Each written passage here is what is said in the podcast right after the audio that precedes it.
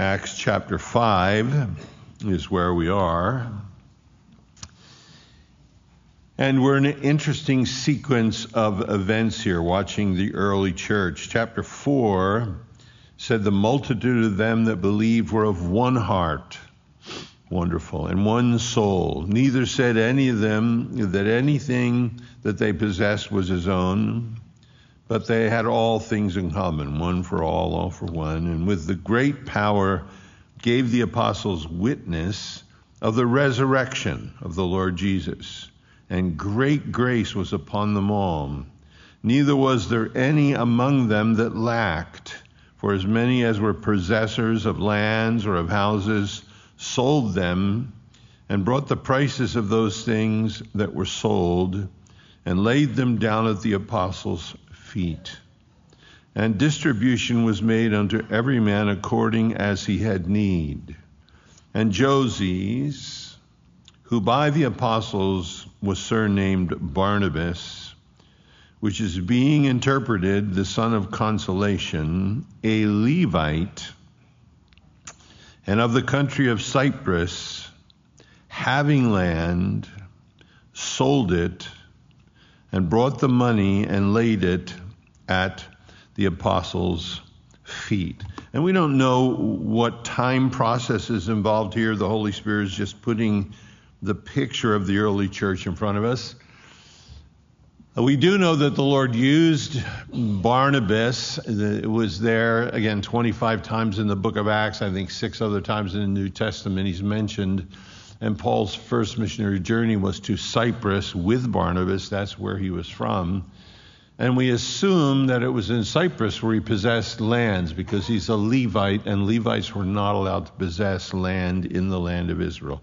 There were the cities of refuge, Levitical cities, but they weren't landowners. So his family, there must have been land in Cyprus Uh, that he was able to sell and bring that and lay it at the apostles' feet. And but it just gives us a picture. He does that in such genuineness. This is a real thing, and the church is, you know is amazed at the the health and the things that are going on inside of its own borders. The unbelievers in Jerusalem are watching, and they're amazed. When we get to chapter five, it begins with the word "but," which usually isn't a good thing. In counter-distinction to what you have been looking at, but here's this other situation. Now, it's around money this situation is around money. Chapter 6 is around money. It's amazing how quickly money becomes a problem in the church. It says, But a certain man named Ananias with Sapphira, his wife, they sold a possession. This is what's going on. Barnabas did things the right way, but these people do the same thing but the wrong way. It says, and they kept back part of the price. Take note, his wife also being privy, she's in cahoots with him. And they brought a certain part of it and they laid it at the apostles' feet. So we have this interesting picture. You know they're going to both be struck down dead. You know that. I mean, Ananias, you might meet an Ananias here and there. I've never met a Sapphira. Uh, I've been dedicating baby, babies for years. I've never dedicated a Sapphira. I've never dedicated a Jezebel for that matter. You know, they're just certain names. We know, uh, you know, Ananias and Sapphira. that You just know about that. These two individuals, and they're brought before us. Now, Ananias is the same as Joe, Anna, Hannah, John. It's God is gracious, Ananias. And Sapphira, which is from the, the gem sapphire, was normally translated beautiful. So you have God's grace is beautiful in these two, but that sure was a false impression uh, of these two believers. Now, it seems severe. It's never up to us to judge whether the Lord is being too harsh or too easy. In Isaiah, he said, Those of you that are wicked, forsake. Those of you that are sinful, come to me. I, I want to deal with that. I want you to, to get under my word. I want it to accomplish things in your life. But here, these two scheme something up. It's much like when Moses and the children of Israel were setting aside the tabernacle and things were just being dedicated. You have Nadab and Abihu there, uh, the sons of Aaron the priest, and it says they come to the tabernacle with strange fire. Doesn't tell us what it is, but it tells us that that the presence of the Lord comes. They're struck down dead and they're left there burning whatever it is they brought. And it's at the beginning of an epic. You know, it's the beginning of an epoch. It's the beginning of a, movement. It's almost as the Lord sets that standard right at the beginning and tells Aaron, don't, don't mourn for them. I don't need to do that. You know, this is what needs to happen. You see the children of Israel, after, you know, 40 years wandering in the wilderness, finally come into the promised land. And there, God has them march around Jericho. You know the story for seven days and so forth. And God says to them, When you have victory there, the gold is not yours, the silver is not yours, none of the spoil of the city is yours, because it will be my hand supernaturally that brings that city down. And all of the spoil and all of the wealth is dedicated to me. And he wants to set that precedent for their first battle so they understand in their hearts how victory actually takes place, that it isn't them and their swordsmanship. Incredible victory. You know it. The walls of Jericho go down, the, the remarkable things that, that took place there. And then they come to Joshua, the guys, and they say, hey, there's this, we're getting some static from this small city Ai here. Uh, you know, send two or three thousand of us. You know, this one fell down. There's no problem there. And Joshua says, "Well, go on." You know, and they take two or three thousand men, and it says the men of Ai put them to flight, and they killed 36 of the Israeli warriors, the only casualties in the book of Joshua. Those 36 warriors. And of course, then Joshua seeks the Lord, and the Lord says, Look, there's sin in the camp. Somebody has t- touched the spoil, the gold and the silver, and of course, from tribe to tribe to tribe, finally down to Achan and his family. And they had taken some of the spoil of Jericho. And God had allowed failure and difficulty to come because of Achan, one man's sin, and it says there that, that he brought, he troubled the camp of Israel with his own sin. And then, of course, he's judged. You, you go through the whole thing. Here, the church is progressing, the church is growing, incredible things are happening, people are giving, they're caring for each other, it's genuine. And then you have this Ananias and Sapphira, they step into the scene and it's almost as the Lord then uses them to set an example the inception of the church as it's going.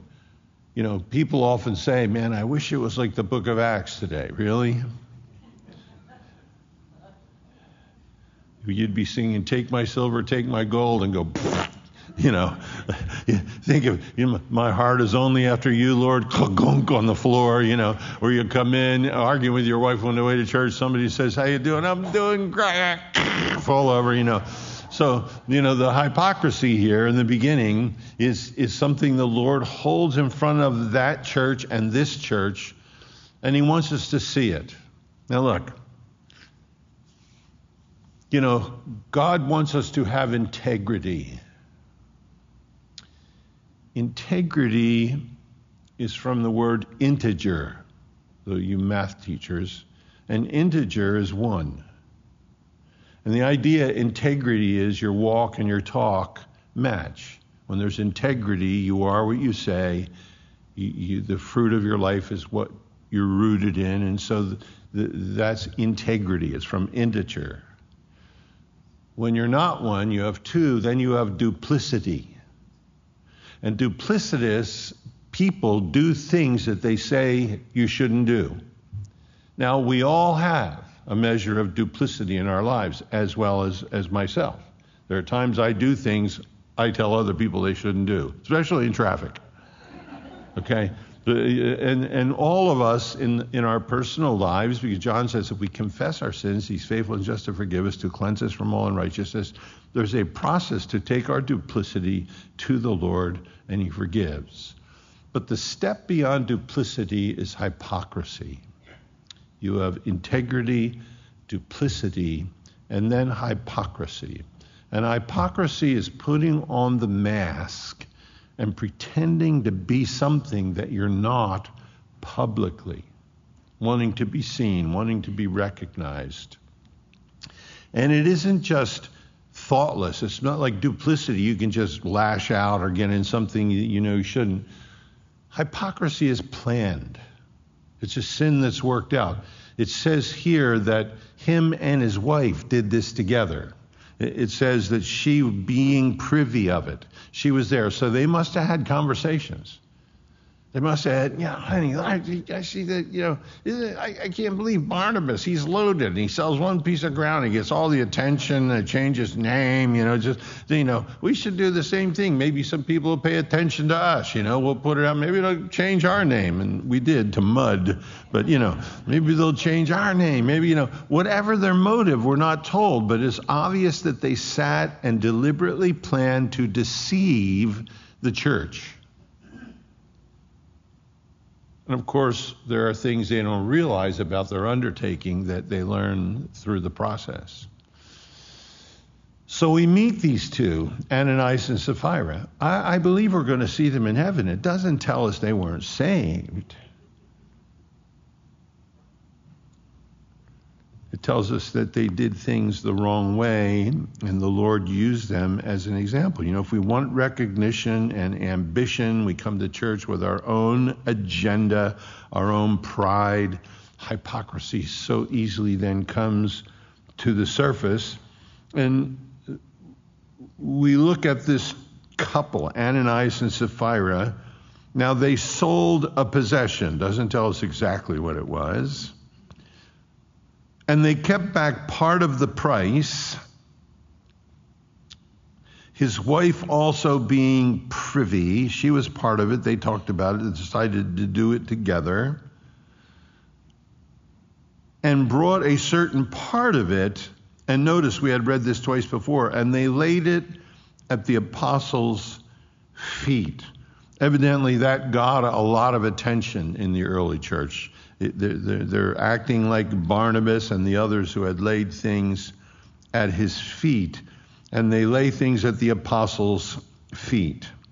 And Peter said to Ananias, well, there's a question here, by the way. It doesn't seem she's with him, though it says they. She shows up three hours later. We know, we you know, did they say, all right, you go first, and when everybody goes, oh, and you get all the attention, then I'll show up later, and then they can concentrate on me, and we don't have to share so much uh, of the, uh, the accolades. So Peter said, Ananias, why hath Satan filled thine heart to lie, literally to deceive, to be deceptive, relative to the Holy Ghost? And to keep back part of the price, and it tells us now it was land. So this is the first mention of Satan in the book of Acts. And no doubt at this point he's he's realizing, well, if he can't beat them, join them. You know, he tried some other things. They had been threatened by the Sanhedrin. You know, that didn't make any impression with this. So now he comes inside the church, as he always does. There's warfare without. There's difficulty within.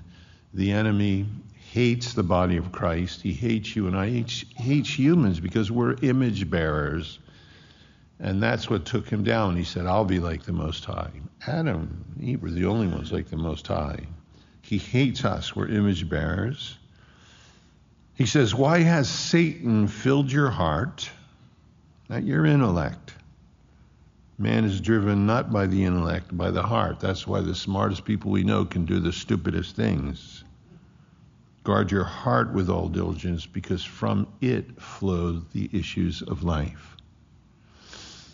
The heart will always make a convert of the mind. If you let your heart play with things long enough, whatever it might be bitterness or lust or a need of recognition or affirmation, you let that stew there and, and, and, and, and perk there and distill there the heart always makes a convert of the mind. The mind finally says, well, yeah, why not? And agrees with the heart.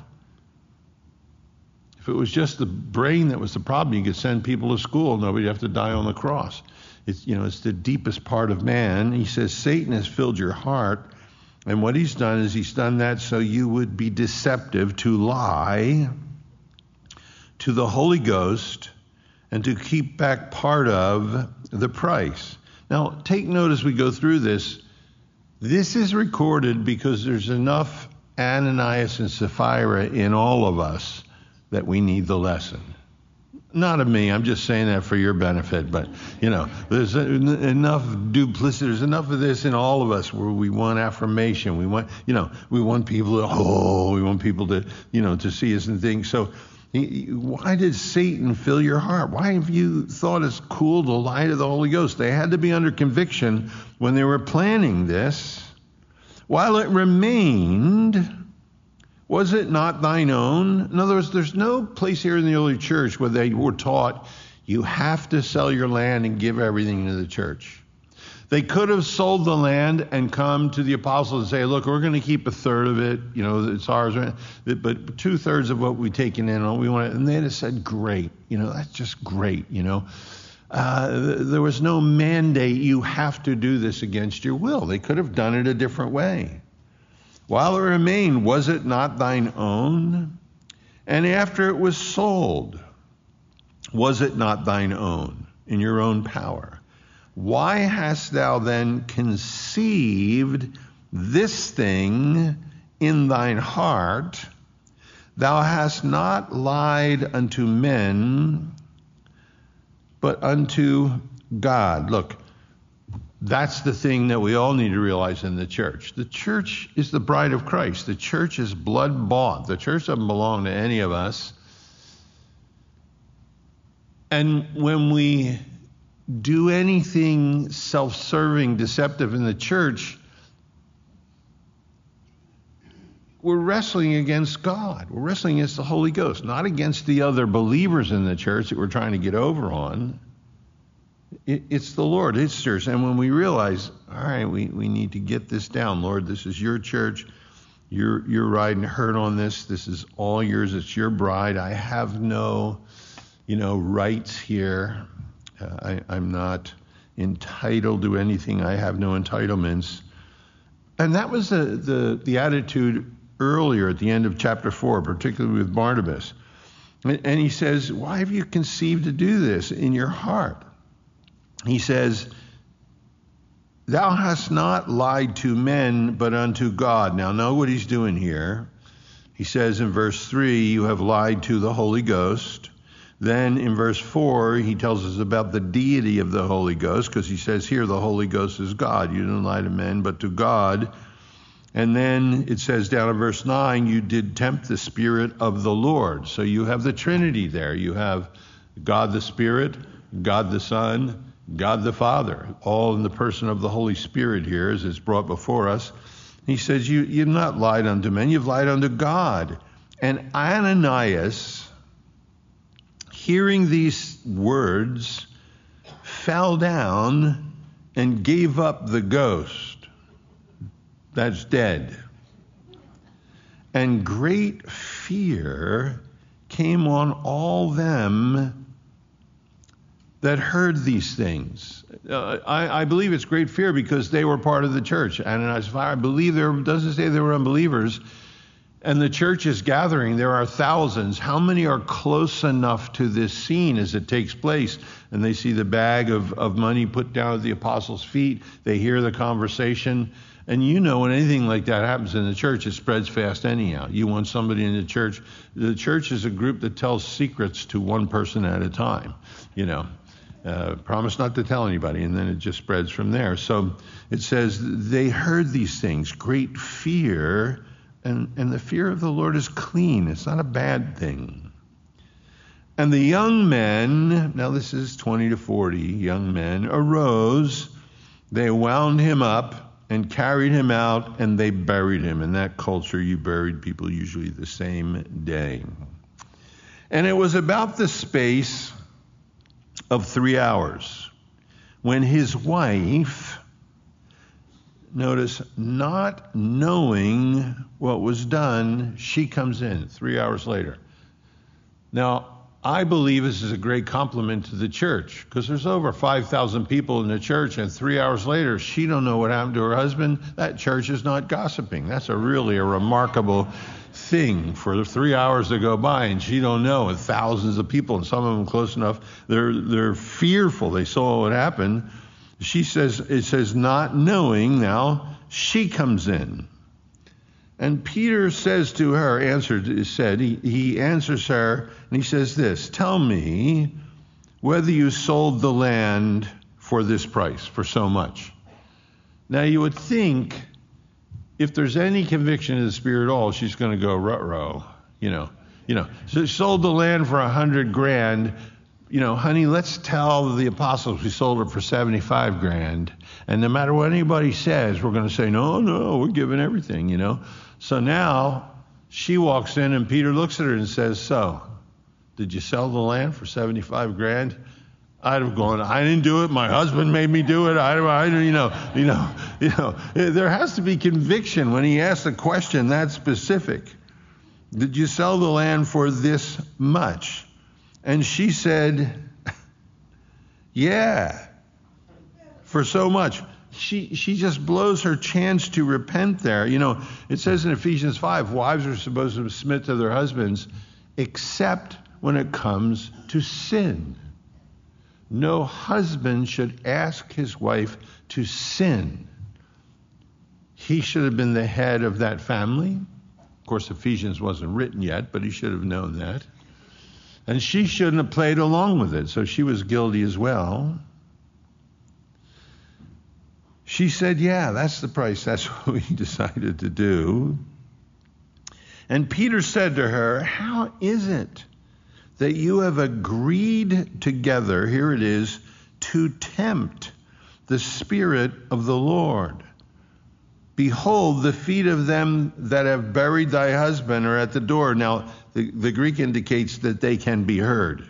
The chump, chump, chump, the young men are coming. You can hear their feet.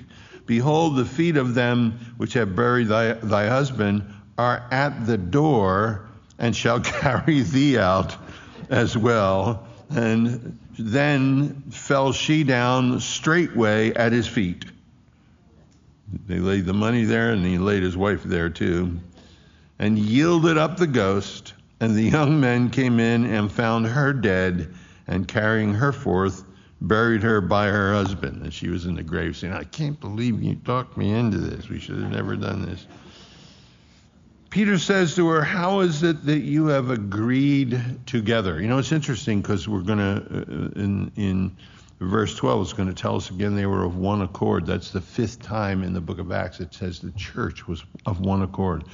There's a one thing, the wonderful thing about that, but she, she says here, You have agreed together it's symphonipha. We get symphony from it. And the idea is how could you have been in harmony with him? How could you have been in symphony with him? How could you have been, you know, in cooperation with him? Symphonesis. How could you have have done that? You were in harmony with this thing. You did this together. You agreed together, and what you agreed, he says, was to tempt the Spirit of the Lord. Because the Lord doesn't want to ju- judge, you know. The, Jesus said to Lucifer when he tempted him, Thou shalt not tempt the Lord thy God. Yeah, I could cast myself down, and, and he would send his angels lest I dash my foot against a stone, but it's written, Thou shalt not tempt the Lord thy God. I believe they were tempting the Lord doing this because I don't think the Lord wanted to strike him down. I, I, think the Lord would have rather written, I struck down Ananias, but his wife repented and I let her live. But he says here, you've done this in harmony with your husband, and in doing it, you've tempted the Lord. You've tempted the Lord. You know, all of us in our lives, you know, we, we have a fallen nature. The traitor lives within. It tells us that sin shouldn't reign in our mortal bodies because we have the Holy Spirit of God. Don't let sin reign, but it doesn't say it's not there. And Galatians talks much about the, the sins of the flesh and the fruit of the Spirit. And it says the, the, the flesh lusteth against the Spirit. I always think it's interesting. He says flesh first because when somebody cuts me out in traffic, it's never the Spirit that shows up first in my mind. The flesh lusteth against the Spirit, and the Spirit against the flesh. And Paul says these two are contrary to one another so that you can't do what you will. What he says is there's no third opinion. The flesh and the spirit are contrary. It's a military word that means they're entrenched. You know, if you if you watch the movie Alvin York, you know, just you know about World War One, and the and the troops in World War One, they were in a, they were entrenched. They were in trenches across from each other. And Paul draws a picture, and he said he says he says, Your flesh is entrenched against the spirit, and the spirit is dug in, entrenched against the flesh. Congratulations, guys, that's what goes on inside of you. And both of that contest is strong enough. Paul says, You don't have a third opinion. You can't do what you will. It's one or the other. And he says, and These are the acts of the flesh, in case you're wondering. And the, but the fruit of the Spirit is this. So all of us in our lives, you know, obviously we have that nature that that that through the Holy Spirit, through God's Word, we're victorious over that. It's there, waiting for you when you wake up in the morning, and it's there. But this corruption is going to put on corruption, and this mortal is going to put on immortality, and I believe that's going to happen soon. I believe that's going to happen soon. Then we're going to be rid of all of that. But now we have to deal with it. And sometimes because of that, we fall into sin. We do things we say we know are wrong. There's, we can be duplicitous. But the warning here is not just about some personal sin you might struggle with in your life. There's so much in the New Testament about coming, about confession, about, you know, remaining current with the Lord, with our struggles and so forth. This is specifically about something that is brought into the church to deceive the body of Christ, to deceive the leadership. It's been thought out, it's been planned out. This is pure hypocrisy. This is putting on the mask. And that's what they did. And the Lord hates hypocrisy. We know that as we study through the scripture. So he holds these two up.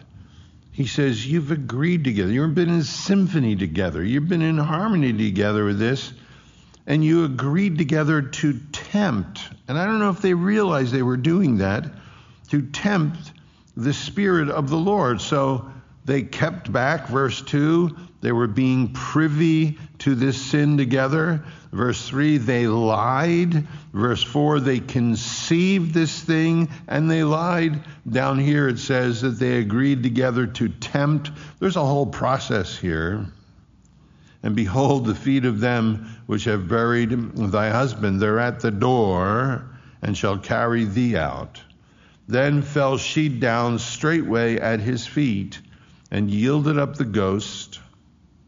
And the young men came in, and found her dead, and carrying her forth, buried her by her husband. So, you know, when we get to glory, don't be surprised if you see Ananias and Sapphira. You know, if you say, Are you Ananias? Yeah, yeah, yeah, yeah, yeah. yeah. Shh. He made me do it. I didn't want to do it, you know. No, it'll be, Yeah, that's who we are. And isn't it amazing how powerful God's grace is through the blood of His Son that scoundrels like us stand here having put on incorruption and immortality, justified, sanctified, and glorified. But God puts them before us here as we look Yeah, there was trouble without, but now he's going to show us the trouble coming within. It continues in chapter 6, by the way. So, Ananias and Sapphira. Now it tells us this in verse 11. Luke writes, And great fear came upon all the church, the ecclesia. It's the first time it's used in the book of Acts. Luke now goes to that word. He talked about believers before and so forth, but now he actually calls this community for the first time the church. And the and there sets the contrast, and upon as many as heard these things. So you have you know, you have the church brought before us, there's great fear, and then it says, and there's great fear amongst the unbelievers, the outsiders that heard about these things. And, you know, word traveled by word of mouth, remarkable. So great fear comes. Look, you have the, the guy in First Corinthians, a sinner, sleeping with his father's wife. And when he comes in, Paul doesn't say, You're the guy, and he drops down dead. Paul tells the church, Discipline this guy, put him out. And wonderfully, by 2 Corinthians, Paul will say, He's broken. He's done. He's been bound over to the enemy. He's worn out. He's surrendered. Bring him back, lest he be destroyed. But for you and I, the fear of the Lord, Psalm 19 says, is clean.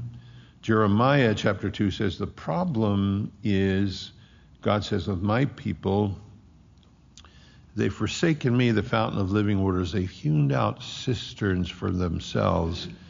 And the fear of me is no longer in them. But your, your own sin is going to reprove you, and your own backslidings are going to correct you because my fear is no longer in you. The problem with the United States of America is no fear of God. No law matters anymore, let alone divine law. There is no fear of God. The babies that are slaughtered in the womb, the drugs, the lying, the media, there is no fear of God. Now, look, but God so loved that world, he gave his son. You know, this church we look at here is filled with the Holy Ghost. You know, it's filled with the Holy Ghost. You and I, we learn the lessons that we go through. Let's get the duplicity out of our lives. Let's get the things that grieve the Lord out of our lives and say, Lord, okay, here we are. Either blow the trumpet and get us out of here, or pour out your spirit one more time in these last days and let us see an incredible ingathering. I'm really hoping to see that. I don't know about you guys. Um, Kathy and I, when we were down the Cove, Billy Graham's a training center, we were down there and we talked to the man down there, wonderful guy who who uh, kind of organizes it and administrates it. And we were talking in this room, and they have up on the wall this atlas kind of of the world. All the continents are spread out. And as we're talking, all these little lights are going off, and we're talking to him, and he said, You see all those lights? We said, Yeah, those little things flashing. He says, We have a ministry with internet. We have a ministry. We're still showing the Billy Graham, the old movies, phone counselors. He said, Every time you see one of those flashes, that's someone who's just accepted Christ as their Savior. And he said, In the last three years since Billy's been in bed, we've seen 7 million decisions for Jesus Christ. And he said, I believe if there's another revival and young people will take their mobile devices and load them up with, you got to get to our study.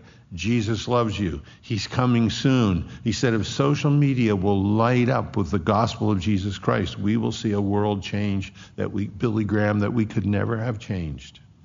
And I thought, that's true, man. When we were hippies, if we'd have had iPhones, we'd have lit the world up.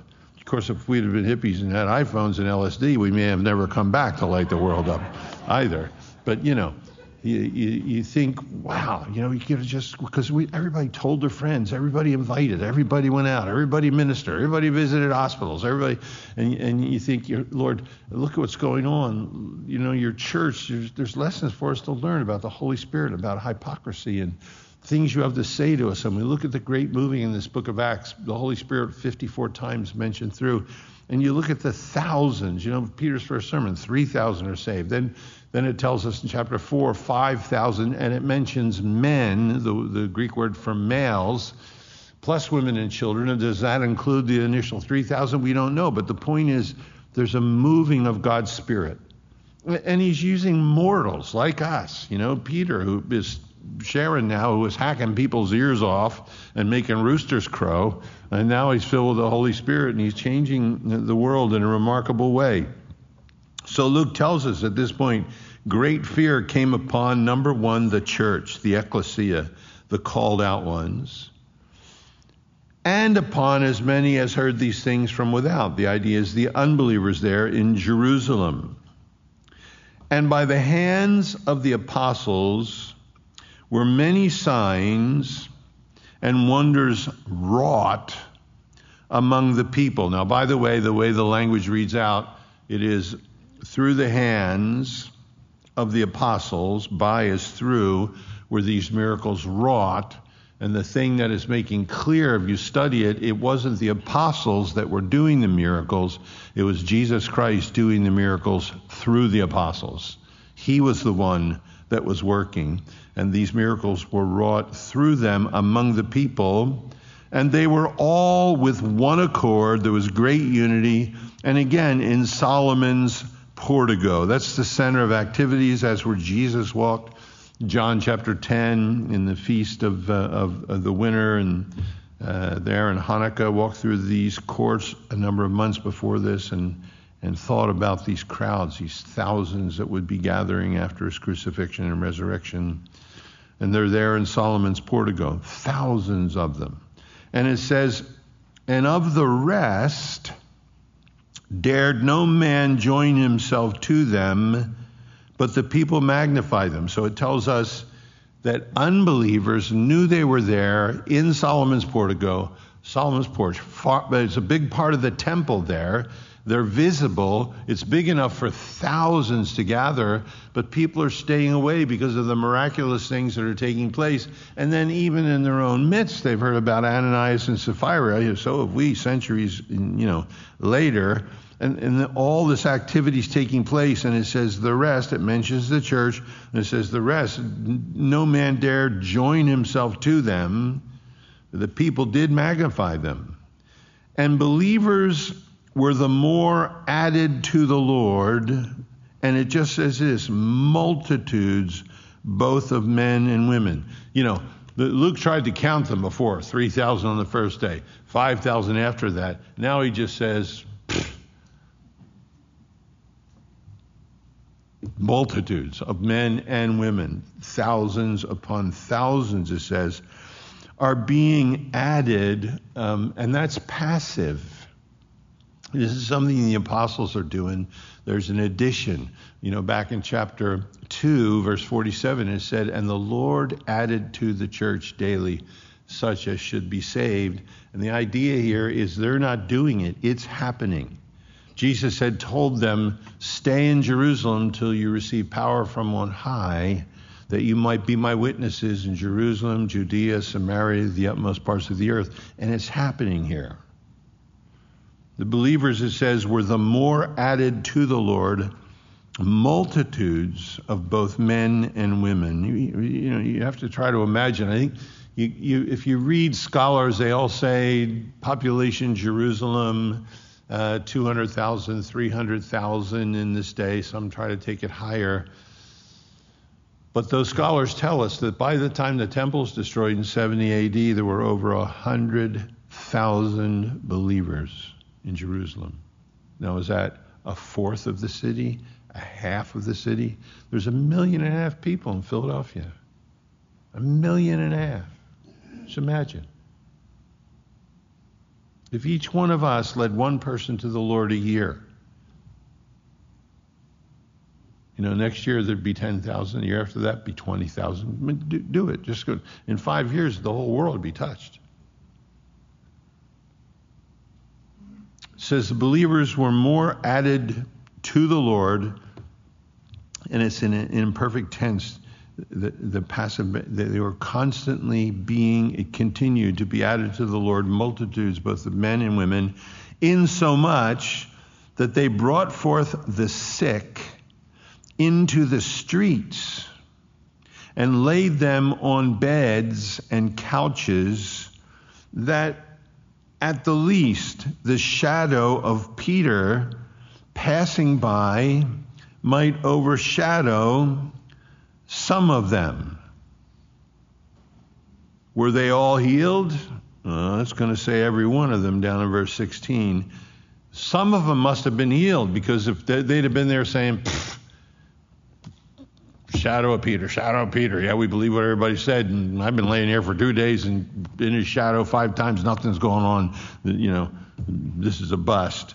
Something had to be happening, so they're laying him down the streets on couches and beds so that at least the shadow of Peter, and of course, then you include the other apostles with this, he's kind of the spokesman at this point, passing by might overshadow some of them. And there came also, listen, a multitude out of the cities round about Jerusalem. Dr. Luke is telling us for the first time in the book of Acts that the church now is spreading beyond Jerusalem. Jesus said, You'll be my witnesses in Jerusalem, Judea, Samaria, the uttermost parts of the earth. We're going to find out as the, the apostles start to travel, they're in Samaria, they're finding believers in other places.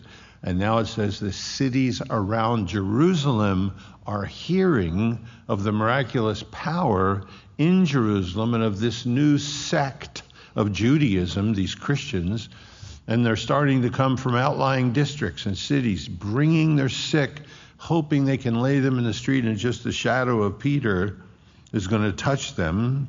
So they came from cities round about Jerusalem. Now, the church had just been Jerusalem, now it's spreading outside of Jerusalem, bringing sick folks.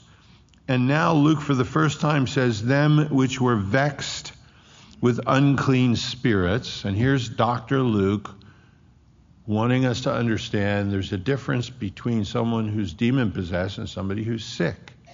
You know, the church sometimes lays all kinds of guilt on people, telling them if they're sick, if they got something, they're, they're, they're possessed by a demon. The Bible doesn't know anything about that. That's nonsense. In fact, it says in Matthew they were demon possessed, they were lunatic, and they were sick with diseases. So they're demon possessed. Lunatic is moonstruck. These are just crazy people, not demon possessed. There were nutty people, demon possessed people, and sick people. You know, we don't know the science behind that, but the, the hard, the empirical data is that when there's a full moon, there's more people in mental institutions and emergency wards. Go figure. The Bible just called them moonstruck, lunatic. Here, Dr. Luke draws a difference between those that have unclean spirits, and it's the first time in the book of Acts he uses that phrase, and those that were sick.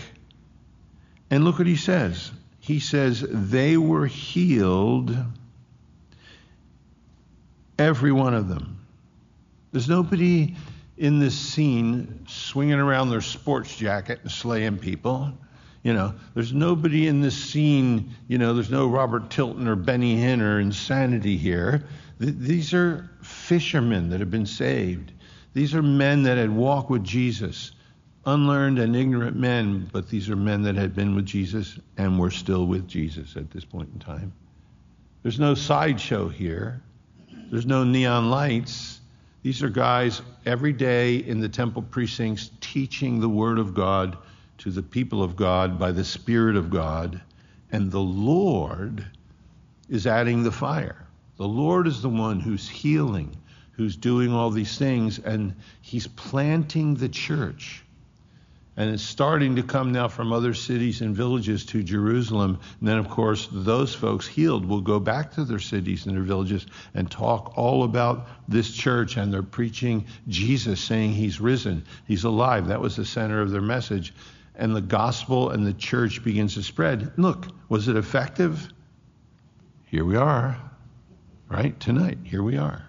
Yeah, it was effective. This is the seed bed. This is our great, great, great, great grandmas and grandpas here spiritually, you know, and it's and it's come all the way here, remarkably. So, you know, hopefully, I don't want to start the next part. We get some mean priest coming next. And look, you know, you can figure this religiosity. Then the high priest rose up, and all that were with him, which is the sect of the Sadducees, and they were filled with indignation. They're mad because people are getting healed. You know, these guys never cut anybody any slack. You know. Uh, so we'll get to religi- religiosity next week if, if, the Lord tarries. You guys read ahead. Uh, but a great night again. Let, us do this. Let's. Uh, we'll have uh, the musicians come, but just quietly, and I'm going to do the same thing. Let's just take some time and say, Lord, just speak to me now about any duplicity in my life. Lord, would you speak to me right now about compromise in my life? Or you might say, Lord, I know you've been speaking, I'm a bonehead, and you've been speaking to me about this for a couple months, or a couple years, or a couple decades, I don't know. And Lord, tonight, would you fill me with your Spirit, the Holy Spirit, not the culturally relevant Spirit, the Holy Spirit. Lord, would you fill me with your Holy Spirit? Would you bring about that change in me? You know, David would say after adultery, murder, create in me a clean heart, renew a right spirit with me. Take, uh, cast me not away from your presence. Take not your Holy Spirit from me. You know, create in me, use the word that we have in Genesis. In the beginning, God created the heavens and the earth. It's the word create something from nothing. David doesn't say, send me to the psychologist, send me to the professional counselor, send me to the analyst. He, said, he said, none of that's going to work here, Lord. Would you create from nothing a new heart? And the Lord would say, I'm the Lord, I change not. That's why you sons of Jacob are not consumed. He's the same yesterday, today, and forever. And He's given us His word, and we are able to come to Him, to forsake our sinful thoughts and our ways. We're able to come and expect His rain, you know, the word is rain to come down on our lives and the Spirit to fall upon us. We today, as we study this, can say, Lord, this is your word. This is the book of Acts. You wrote this. You gave it to it. You handed this to us. And we want to ask, Lord, for you to remove the duplicity and hypocrisy from our lives, Lord. You know I've been wrestling with this, Lord, and I ain't ever going to get away from it except you create a clean heart within me. You need to create something I ain't got in there and put it in there, please. Amen? Amen. So I'm going to pray you know, Jake will start to, to lead, but I, I kind of want you to sit quietly. If you're with a, your, your spouse, you might want to just hold hands, pray together. If you're here with a friend, just pray together with them. But let's just take a few minutes and say, all right, Lord, we're looking at all this. What's it mean for my life, Lord? Jesus, when I sit alone with you, just you and I, Jesus, and I know you love me, what are the things that that grieve you, that break your heart, that still need to change in my life. Would you show them to me and would you fill me with your spirit, Lord? Father, I know you've overheard. Lord, we just want to quietly for a few minutes rest before you with that, Lord. And you said if we confess our sins, that then you're faithful and just to forgive us and then to catheterize us, Lord, from all unrighteousness, to drain the poison out of our system and to give us healing and health. Lord, we're dependent upon you to do that. There is nothing within our reservoir, Lord, in our toolbox, Lord, that can do it, but you've been so faithful to us. You've been so gracious to us. You spread out your hands on a wooden cross and you died for us, Lord. You bled your life into the ground. You rose in power. You promised you'd return and you've poured out your Holy Spirit and you've you've drawn our hearts to that, Lord, and, you, and you've asked us to trust you that beholding you by the Spirit, we would be changed in your likeness from glory to glory. And Lord, would you do that this evening, just now as we sit quiet for a moment, Lord? Would you each, each one of our confessions and professions. Lord, each one of our requests, each longing heart that wants a greater filling of your Spirit. And then, Lord, when we do lift our voices, we ask that it might rise as a, as a great prayer before you in great unison, that we be of one accord, like your word talks about this early church. So, Lord, just quietly for a minute, would you hear us?